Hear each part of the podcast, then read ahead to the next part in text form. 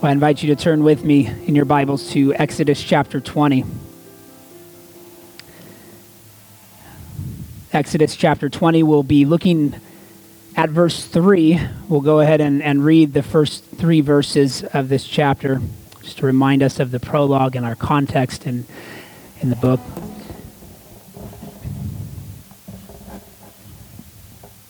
The first commandment is about true worship. Most people think of, of worship as, as something that we do at various parts of the day. Right, we think of participating in, in corporate worship or family worship or even private worship, and, and that sort of makes up our time of worship. Uh, we aren't really, if we're not engaged in one of those activities, then, you know, we're not really worshiping. But that's not true. And we've said this many times here right? Your circumstances may change daily, hourly, even by the minute, but the object of your worship should never change. Worship is not optional, it's instinctive. We were made for worship, so we're always worshiping someone or something. It's just that that object oftentimes does shift.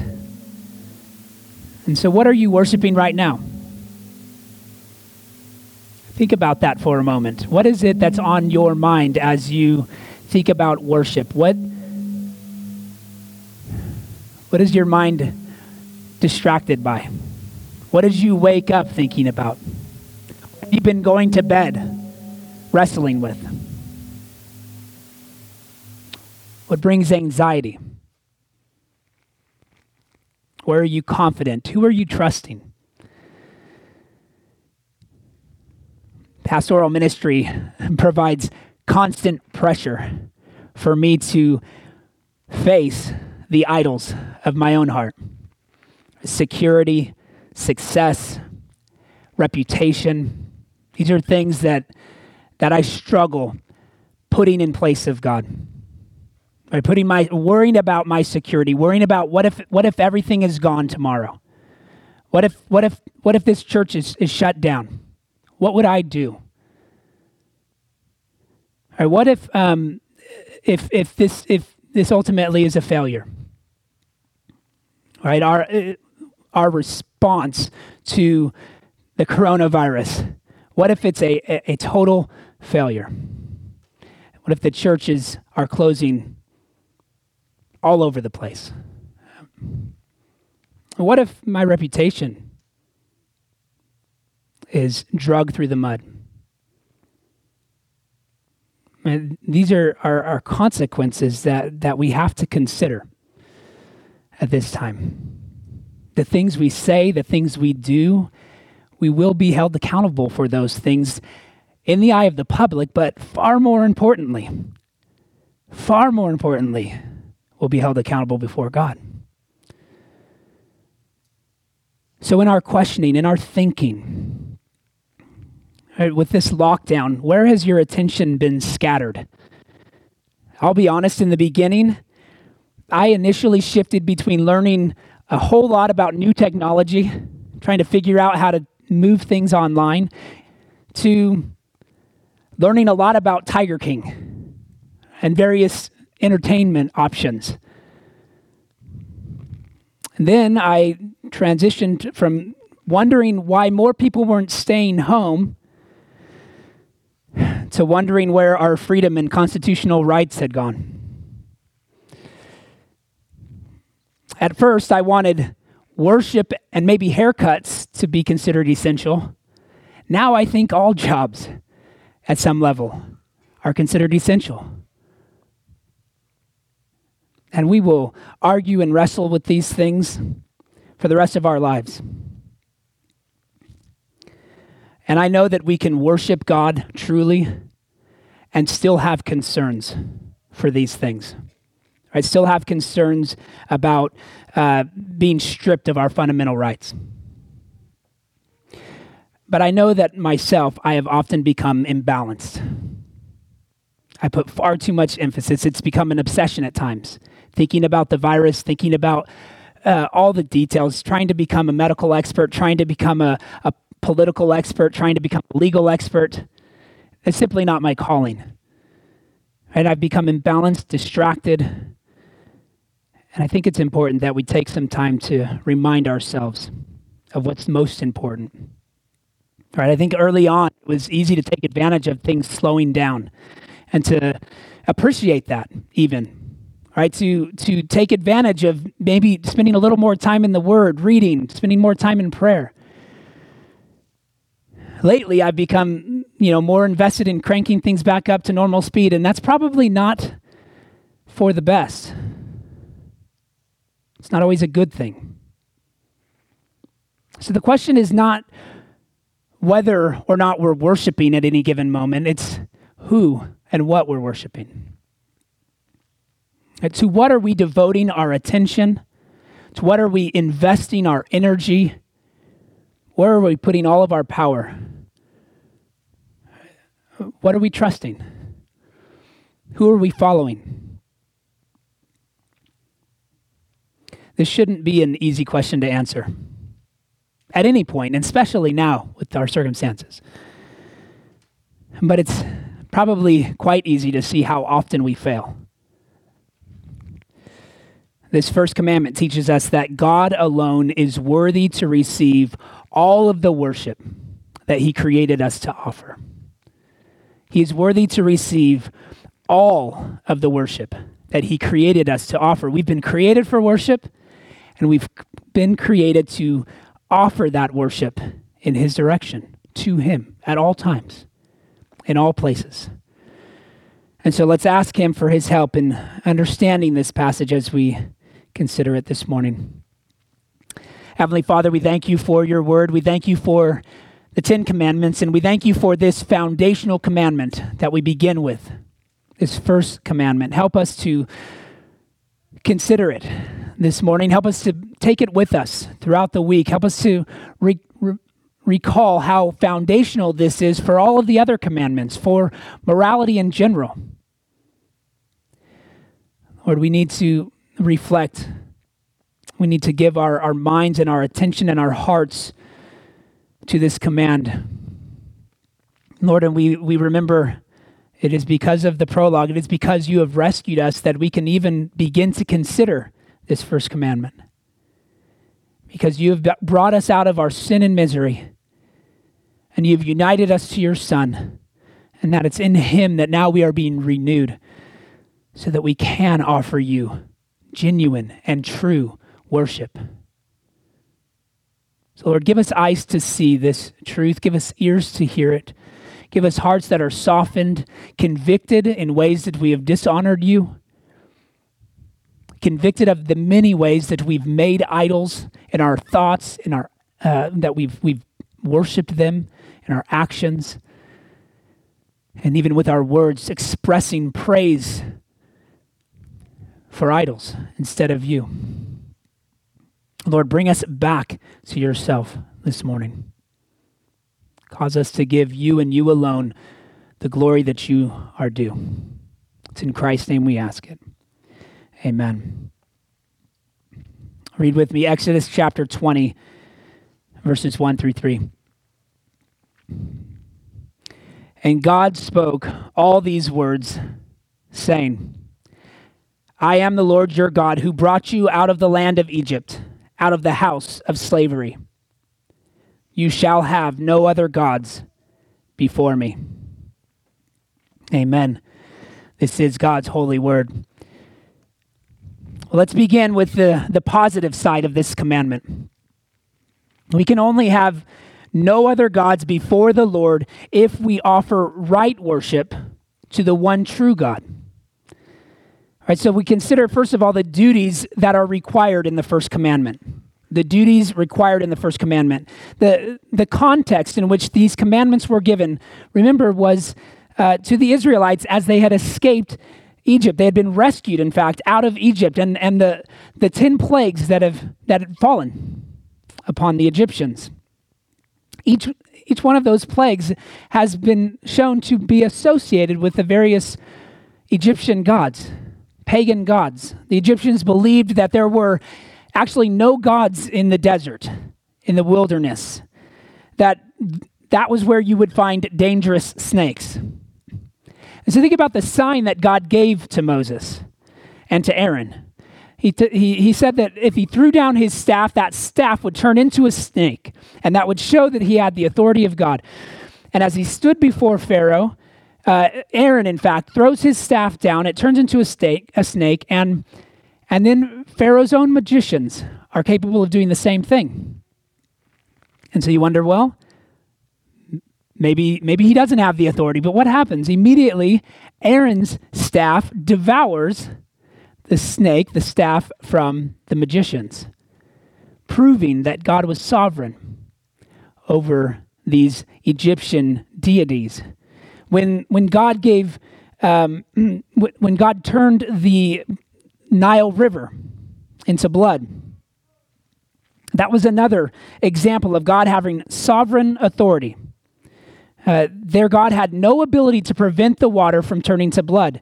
You can say the same thing about the plague of frogs or the eclipse of the sun. All of them were meant to show God's superior power over the gods of the Egyptians. And so, in the end, Pharaoh and all of the Egyptians were forced to admit defeat. And that's an important context to consider because the God of Israel was quite different from the gods of the pagan nations. You see, pagans off, offered their worship to many gods. They had the god of weather, they had the god that represented the sun, the god of the land, the god of produce, the god of, of uh, procreation. Right? They, they just had several gods that represented all the various activities that we might engage in eh, throughout our lives. While they had many gods, the God of Israel demanded exclusive worship. You shall have no other gods before me. And so we'll consider that more fully in the next section. But the positive side of this command says that we are duty bound to worship God according to his revelation. It's not just the God of our own making, it's not the God of the culture, it's not this God who just start, started the, the world in motion, who created things and then takes his hands off everything. It's the God as he has revealed himself to us in Scripture that we are to worship. And so we must have a right knowledge about God in order to offer him right worship. If our chief end is to glorify God, then we must come before him with a proper attitude. We must meditate upon his revelation. We must remember, esteem, honor, and adore him. And this is true at all times, not just during corporate worship, not just during family worship, not just during private worship, but throughout our day, every day of our lives. God must be the one we choose over anyone else. He receives the pinnacle of our love, our desire, our hope, and our delight. We come before Him with reverence and faith, rejoicing in Him with praise and thanksgiving. We yield to Him in humility and patience and submission. We offer ourselves willingly before Him as a living sacrifice, holy and acceptable to Him. And so when we worship God rightly, we offer Him all of our love and honor with full expectation that He will receive our praise and even rejoice over us as His children.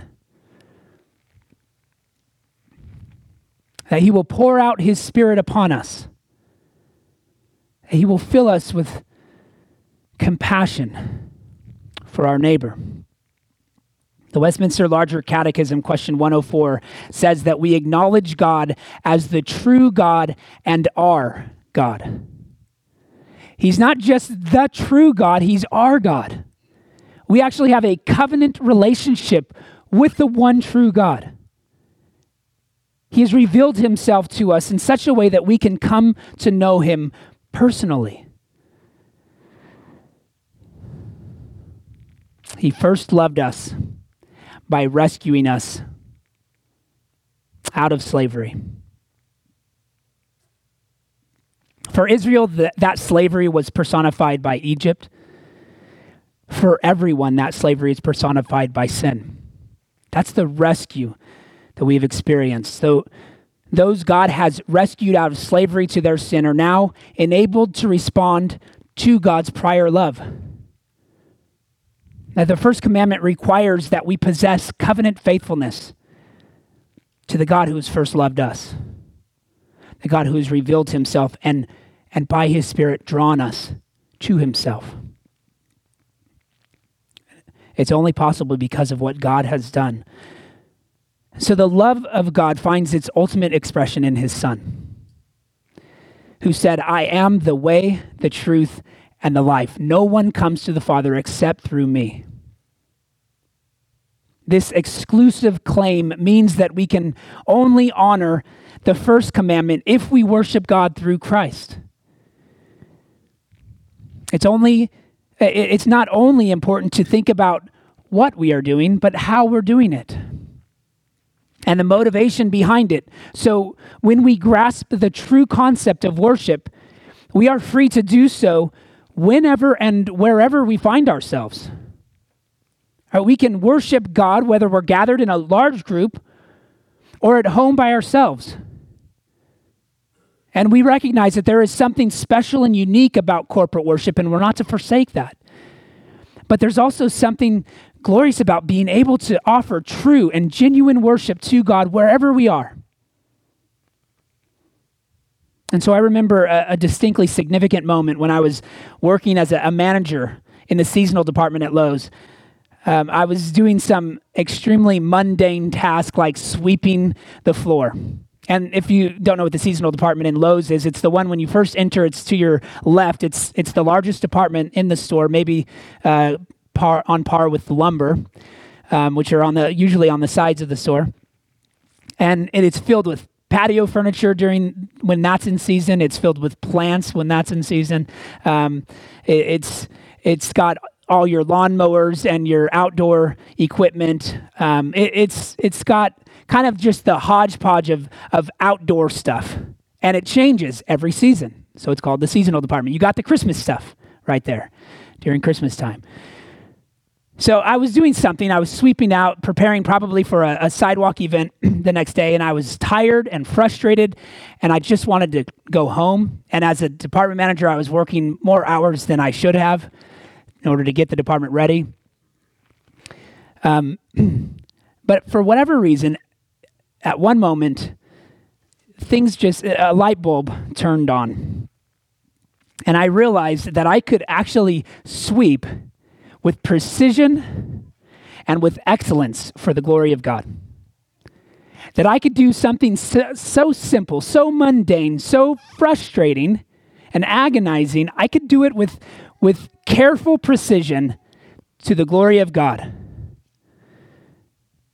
And so it radically transformed my mind frame in that moment. I went from doing something that I thought was mind numbingly boring into something that I completed with, with gratitude. I was grateful for the privilege of doing it. On the other hand, if my mind is not properly engaged, even while I'm preaching the gospel from this pulpit, I can be distracted from worship. It, it, it's, it goes both ways, right? It's not just the activity that you're doing, it's how you're doing it and why you're doing it that makes it worshipful. True worship, I should say. It's always going to be worship in some degree, but true worship that's offered to God for His glory so, this command is, is fundamental in guiding us, not only how to worship, but how to live a worship filled life. This is that third use of the law as a map, as a guide for the believer. God has revealed himself to be worthy of all our praise. And so, to turn our attention elsewhere is departing from God, it's to violate this command. We must recognize that God is over all and above all. God must be first in all things, in everything that we do. God must be central in all of our priorities. Paul said to the Corinthian church, Whatever you do, whether you eat or drink, do it all for the glory of God. If you can do something as simple and mundane and as regular as eating and drinking for the glory of God, then there's nothing that you can't do for His glory. Right? As simple and as mundane as that task is, you can do it for the glory of God. You can also do it for the wrong reasons. And so this command is given in a negative form. The expectation is that we will have God's competing for our worship all the time. So the second point we turn to is this the sins that are forbidden in the first commandment, namely idolatry. Idolatry is when the person or thing that we worship is someone or something other than God through Christ. Our temptation has always been to follow along with whatever everyone else is doing. And we desperately want to fit in. And so we read, You shall have no other gods before me. And that language before me actually suggests marital fidelity. It's used in the same context of infidelity or adultery. So that it conveys the idea of going after foreign gods and introducing them to their acts of worship. Deuteronomy 6:14 gives that idea. So John Calvin said this, the sin of idolatry is like a shameless woman who brings in an adulterer before her husband's very eyes only to vex his mind the more. It's not just, just to have an affair, it's to do so openly in front of your spouse. That's what idolatry is. That's why he says, You shall have no other gods before me, in my presence right in front of me. A healthy marriage has absolutely no interest in an open relationship. Jealousy is part and parcel with wanting all of my wife, not wanting to share her. And so to suggest that I would be more satisfied if I could have a second wife would be hurtful to her. It'd be shameful, in fact it's, it's certainly not going to increase my love for her. It's certainly not going to impact my loyalty to her. It's only going to call all of that into question. And so idolatry is likened to open infidelity. There's nothing secret about it. The topic is personified in the life of Hosea, whose wife Gomer repeatedly betrayed her vows.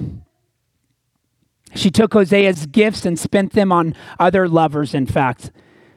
He would rescue her, he would redeem her, and she would take those gifts and then and then run off with them and offer them to other lovers. It was shameful. And yet, what was it? It was an example. God called Hosea to this life because it was an example of Israel's treatment of him, of her own idolatry. The Heidelberg Catechism, question 95, says idolatry is having or inventing something in which to put our trust instead of or in addition to the only true God who has revealed himself in his word. It's to put our trust instead of or in addition to the one true God. That is what idolatry is. So ancient idolatry was not all that different from modern idolatry. The gods of the ancient Near East were many and ubiquitous. They, they covered every, everything that they did. Not only were they convenient to worship, but they played to the baser values of humanity. Worship was in, associated with indulgence and so there was these grand festivals that would take place feasts that would happen where people would would gather together and and overindulge and, and engage in cult prostitution in order to try to convince the gods to do the same to procreate so that they would they would bless their people and so it was integrated with economic prosperity. While it, it certainly looked different than modern idolatry, the motives of the worshippers were the same. Right? Through Molech, through Baal, through Mammon, cultures worshiped cruelty, lust, power, and greed. We continue to seek these same ends today, whether it looks like the respectable businessman who works 80 hours a week or the selfish husband who secretly indulges in pornography.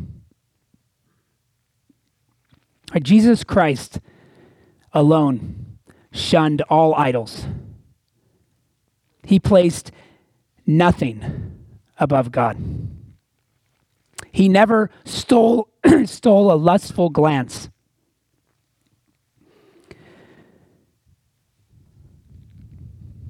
He always prioritized God in all things. He was an excellent craftsman. He was an excellent student. He was a dutiful and obedient son.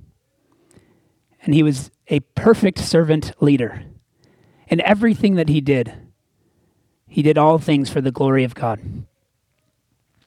And so while he grew in skill and even understanding as a human, his motivation to do all things for the glory of God never wavered.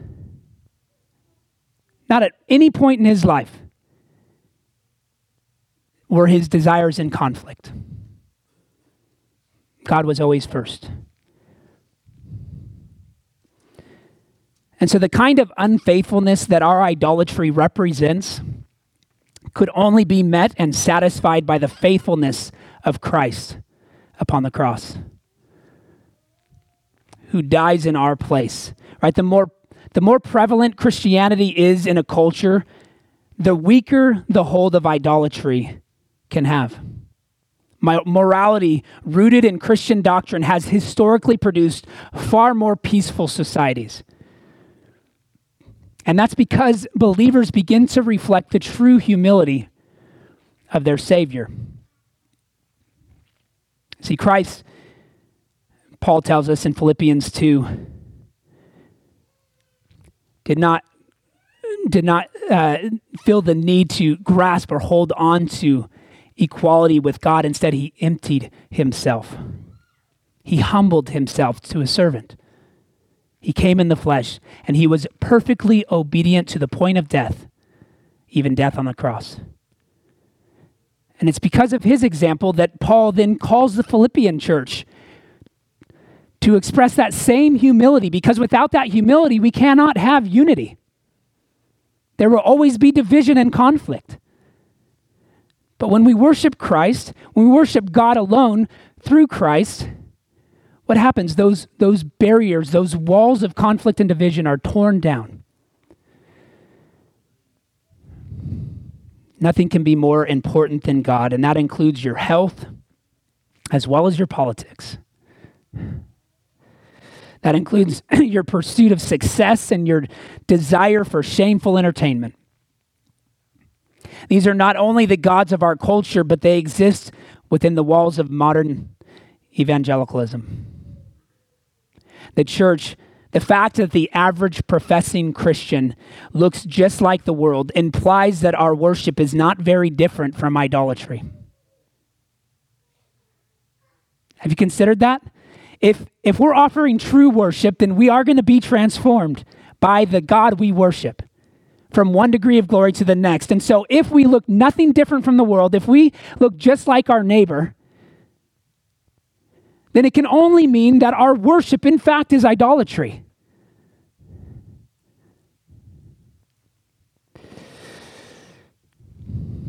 And now that we have seen the, the positive and the negative aspects of this command, let's consider the foundational nature of the first commandment.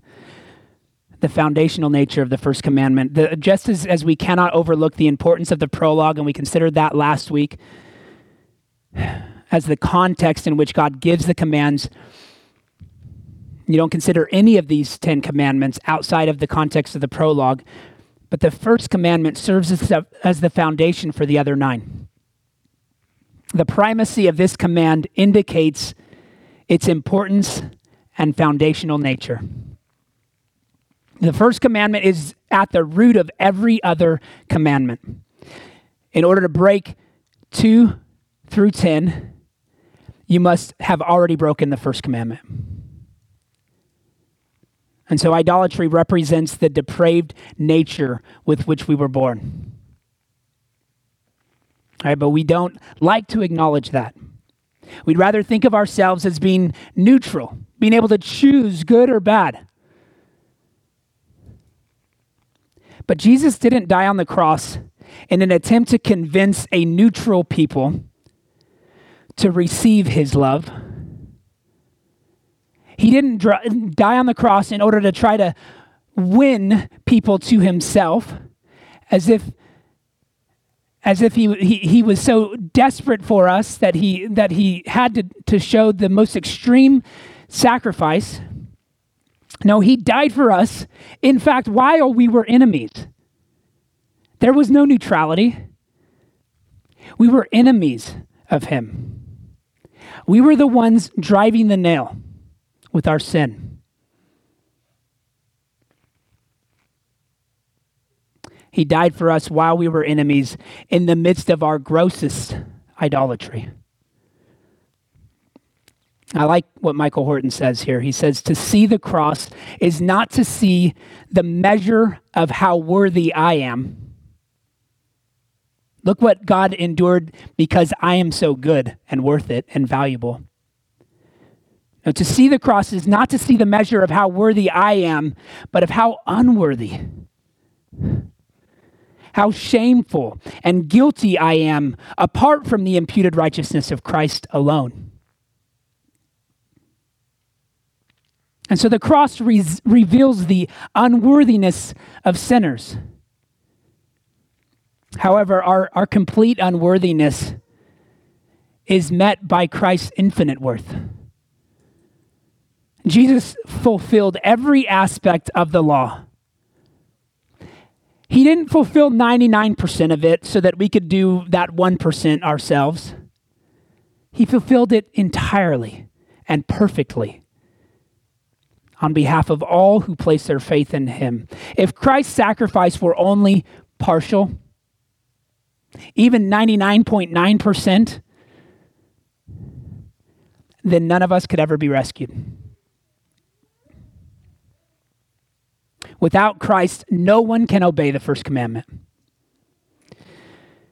And so flee to Christ. You must be clothed in his perfect righteousness. Only then do we enter into that covenantal relationship with God. Those who are in Christ now begin to reflect his image. They're being renewed so that idolatry makes no sense. That's not to say that we ever completely are able to forsake our idols. Know, as Calvin says, we're continually manufacturing new ones in our mind, perpetual. Where our minds are perpetual idol factories. But God remains worthy to receive all of our worship. And now, through Christ, it is possible to offer it to Him. It is possible to come before Him and to worship Him in spirit and in truth. God provides the ability to obey the first commandment through the means of the active and passive obedience of Christ and the enabling work of His Holy Spirit. And so God alone is worthy to receive all of the worship He created us to offer. Worship God above all. Devote your attention to Him. Pour all of your energy, your thoughts into Him. Make Him central in everything you do. That's not to say you can't go to work. That's not to say that you can't w- even do things in your yard or, or spend time sweeping. You can do it all for His glory. You can be focused and, and worshiping Him in everything. Only through Christ can we turn from idols and so repent and place your faith in Jesus Christ, the name that is above all names. Let's pray. Heavenly Father, we are grateful for this reminder that you have revealed yourself to us most perfectly in your Son. And so as we look to Christ, we we see you as we as we acknowledge what he has done for us we can come and know you we can know something of your attributes we can know you as you've revealed yourself to us By your Spirit, you've enabled us. You've opened our eyes and given us ears to hear. Lord, if anyone is here that has not done so, Lord, I pray that you would have mercy upon them, that by your grace you might give them faith, you might grant them the gift of repentance, and draw them to yourself. Or cause them to humbly come before you to see where they have forsaken you and turn to idols. And cause them to place all of their hope and trust in you through Christ. For your glory we ask it in his name. Amen.